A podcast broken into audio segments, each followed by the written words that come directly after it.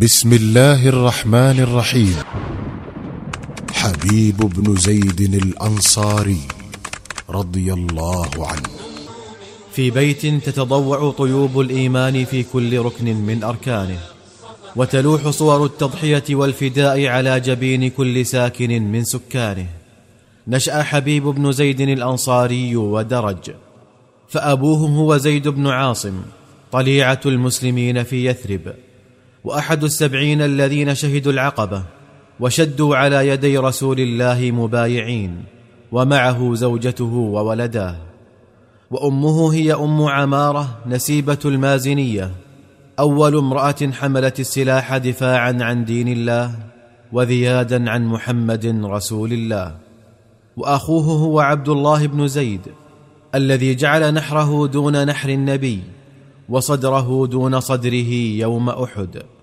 حتى قال فيهم الرسول صلوات الله وسلامه عليه بارك الله عليكم من أهل بيت رحمكم الله من أهل بيت. نفذ النور الإلهي إلى قلب حبيب بن زيد وهو غض طري فاستقر فيه وتمكن منه. وكتب له أن يمضي مع أمه وأبيه وخالته وأخيه إلى مكة ليسهم مع النفر السبعين من الغر الميامين في صنع تاريخ الإسلام حيث مد يده الصغيرة وبايع رسول الله تحت جنح الظلام بيعة العقبة. ومنذ ذلك اليوم غدا رسول الله صلوات الله وسلامه عليه أحب إليه من أمه وأبيه. وأصبح الإسلام أغلى عنده من نفسه التي بين جنبيه. لم يشهد حبيب بن زيد بدرا لأنه كان يومئذ صغيرا جدا ولم يكتب له شرف الإسهام في أحد لأنه كان ما يزال دون حمل السلاح. لكنه شهد بعد ذلك المشاهد كلها مع رسول الله فكان له في كل منها راية عز وصحيفة مجد وموقف فداء. غير أن هذه المشاهد على عظمتها وروعتها لم تكن في حقيقتها سوى إعداد ضخم للموقف الكبير الذي سنسوق لك حديثه والذي سيهز ضميرك في عنف كما هز ضمائر ملايين المسلمين منذ عصر النبوة وإلى يومنا الذي نحن فيه والذي ستروعك قصته كما راعتهم على مر العصور. فتعال نستمع إلى هذه القصة العنيفة من بدايتها. في السنة التاسعة للهجرة كان الإسلام قد صلب عوده وقويت شوكته ورسخت دعائمه. فطفقت وفود العرب تشد الرحال من أنحاء الجزيرة إلى يثرب للقاء رسول الله صلوات الله وسلامه عليه وإعلان إسلامها بين يديه ومبايعته على السمع والطاعة. وكان في جملة هذه الوفود وفد بني حنيفة القادم من أعالي نجد. أناخ الوفد جماله في حواشي مدينة رسول الله صلى الله عليه وسلم وخلف على رحاله رجلا منه يدعى مسيلمة بن حبيب الحنفي ومضى إلى النبي صلى الله عليه وسلم وأعلن إسلامه وإسلام قومه بين يديه فأكرم الرسول صلوات الله وسلامه عليه وفادتهم وأمر لكل منهم بعطية وأمر لصاحبهم الذي خلفوه في رحالهم بمثل ما أمر لهم به. لم يكد يبلغ الوفد منازله في نجد حتى ارتد مسيلمة بن حبيب عن الإسلام وقام في الناس يعلن لهم أنه نبي مرسل أرسله الله إلى بني حنيفة كما أرسل محمد بن عبد الله إلى قريش. فطفق قومه يلتفون حوله مدفوعين إلى ذلك بدوافع شتى كان أهمها العصبية حتى إن رجلا من رجالاتهم قال أشهد أن محمدا لصادق وأن مسيلمة لكذاب ولكن كذاب ربيعة أحب إلي من صادق مضر. ولما قوي ساعد مسيلمة وغلظ أمره كتب إلى رسول الله صلى الله عليه وسلم كتابا جاء فيه من مسيلمة رسول الله إلى محمد رسول الله. سلام عليك. أما بعد فإني قد أشركت في الأمر معك وإن لنا نصف الأرض ولقريش نصف الأرض ولكن قريشا قوم يعتدون. وبعث الكتاب مع رجلين من رجاله فلما قرئ الكتاب للنبي عليه الصلاة والسلام قال للرجلين وما تقولان أنتما؟ فاجابا نقول كما قال. فقال لهما أما والله لولا أن الرسل لا تقتل لضربت عنقيكما. ثم كتب إلى مسيلمة رسالة جاء فيها بسم الله الرحمن الرحيم. من محمد رسول الله إلى مسيلمة الكذاب. السلام على من اتبع الهدى. أما بعد فإن الأرض لله يورثها من يشاء من عباده والعاقبة للمتقين. وبعث الرسالة مع الرجلين. ازداد شر مسيلمة الكذاب واستشرى فساده. فرأى الرسول صلوات الله وسلامه عليه أن يبعث إليه برسالة يزجره فيها عن غيه. وندب لحمل الرسالة بطل قصتنا حبيب بن زيد. وكان يومئذ شابا ناضر الشباب مكتمل الفتاء مؤمنا من قمة رأسه إلى أخمص قدميه.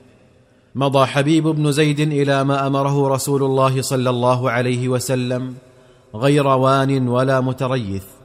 ترفعه النجاد وتحطه الوهاد حتى بلغ ديار بني حنيفة في أعالي نجد ودفع الرسالة إلى مسيلمة. فما كاد مسيلمة يقف على ما جاء فيها حتى انتفخ صدره ضغينة وحقدا. وبدا الشر والغدر على قسمات وجهه الدميم الأصفر وأمر بحبيب بن زيد أن يقيد وأن يؤتى به إليه ضحى اليوم التالي. فلما كان الغد تصدر مسيلمة مجلسه وجعل عن يمينه وعن شماله الطواغيت من كبار أتباعه وأذن للعامة بالدخول عليه. ثم أمر بحبيب بن زيد فجيء به إليه وهو يرسف في قيوده. وقف حبيب بن زيد وسط هذه الجموع الحاشدة الحاقدة مشدود القامة مرفوع الهامة شامخ الأنف وانتصب بينها كرمح سمهري أحكم المثقفون تقويمه. فالتفت إليه مسيلمة وقال أتشهد أن محمدا رسول الله؟ فقال نعم أشهد أن محمدا رسول الله. فتميز مسيلمة غيظا وقال وتشهد أني رسول الله؟ فقال حبيب في سخرية لاذعة إن في أذني صمما عن سماع ما تقول. فامتقع وجه مسيلمة وارتجفت شفتاه حنقا وقال لجلاده اقطع قطعة من جسده. فأهوى الجلاد على حبيب بسيفه وبتر قطعة من جسده فتدحرجت على الأرض. ثم أعاد مسيلمة عليه السؤال نفسه أتشهد أن محمدا رسول الله؟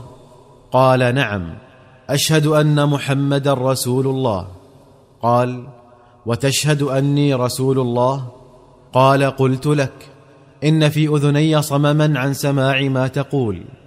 فأمر بأن تقطع من جسده قطعة أخرى. فقطعت وتدحرجت على الأرض حتى استوت إلى جانب أختها. والناس شاخصون بأبصارهم إليه. مذهولون من تصميمه وعناده ومضى مسيلمة يسأل والجلاد يقطع وحبيب يقول أشهد أن محمدا رسول الله. حتى صار نحو من نصفه بضعا مقطعة منثورة على الأرض ونصفه الآخر كتلة تتكلم ثم فاضت روحه. وعلى شفتيه الطاهرتين اسم النبي الذي بايعه ليلة العقبة. اسم محمد رسول الله. نعى الناعي حبيب بن زيد إلى أمه نسيبة المازنية فما زادت على أن قالت من أجل مثل هذا الموقف أعددته وعند الله احتسبته. لقد بايع الرسول صلى الله عليه وسلم ليلة العقبة صغيرا ووفى له اليوم كبيرا. ولئن أمكنني الله من مسيلمة لأجعلن بناته يلطمن الخدود عليه.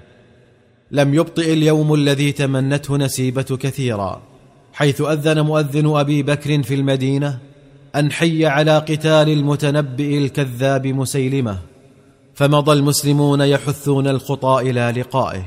وكان في الجيش نسيبة المازنية وولدها عبد الله بن زيد. وفي يوم اليمامة الأغر شوهدت نسيبة تشق الصفوف كاللبؤة الثائرة وهي تنادي أين عدو الله؟ دلوني على عدو الله. فلما انتهت إليه وجدته مجدلا على الأرض وسيوف المسلمين تنهل من دمائه.